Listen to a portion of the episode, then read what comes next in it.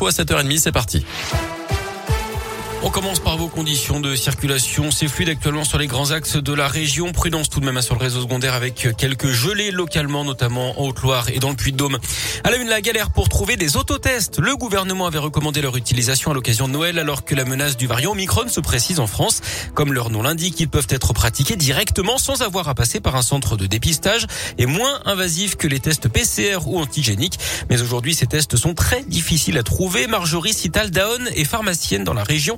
Nous lui avons demandé si elle avait des autotests dans son officine et voici sa réponse. Non, pas possible de trouver des autotests pour deux raisons. Pas dispo, comme euh, pour ce qui est des tests antigéniques eux-mêmes, ça file très vite et euh, on a atteint des délais de livraison qui dépassent les fêtes. Du coup, euh, pas de disponibilité pour pouvoir en commander. Et puis, démarche que nous on a prise qui à un moment les autotests n'étaient pas considérés fiables, pas considérés comme pouvant être utilisés pour justifier. Du coup, on est resté sur le test antigénique qui est accessible à toute personne qui peut euh, nous euh, justifier un pass sanitaire ou alors chez tous les mineurs. Donc ça couvre déjà pas mal de monde. Les autotests sont vendus 5,20 euros maximum TTC uniquement en pharmacie. Dans l'actu également, une femme toujours retenue par un forcené dans une quincaillerie à Paris. L'homme armé d'un couteau a fait éruption dans le commerce hier en milieu d'après-midi. Le suspect est âgé d'une cinquantaine d'années. Il est connu pour des troubles psychiatriques. Il a relâché hier soir l'une des deux victimes qui est indemne.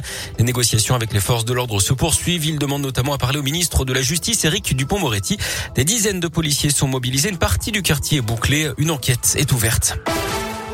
Dans l'actu également, il avait prié dans les allées d'un supermarché de la Loire, créant un mouvement de panique parmi les clients. Un homme de confession musulmane a été condamné à huit mois de prison avec sursis par le tribunal correctionnel pour ces faits qui remontent à juin 2020. À la barre, il a expliqué ce geste comme un acte de joie spontanée.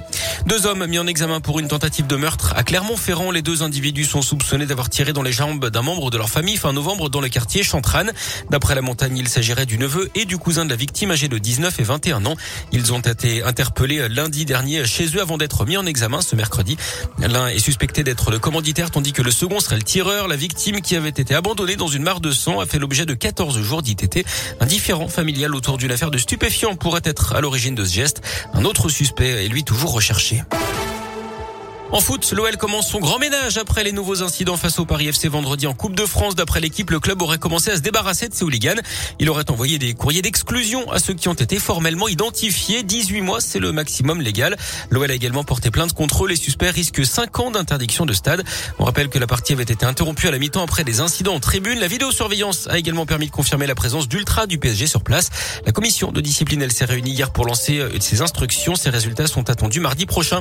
Et puis en basket, la huitième journée d'Eurocoupe ce soir. La Gilbourg reçoit Buduknost à 20h sur le parquet d'Equinox. Merci beaucoup Greg, carrément par vous. Vous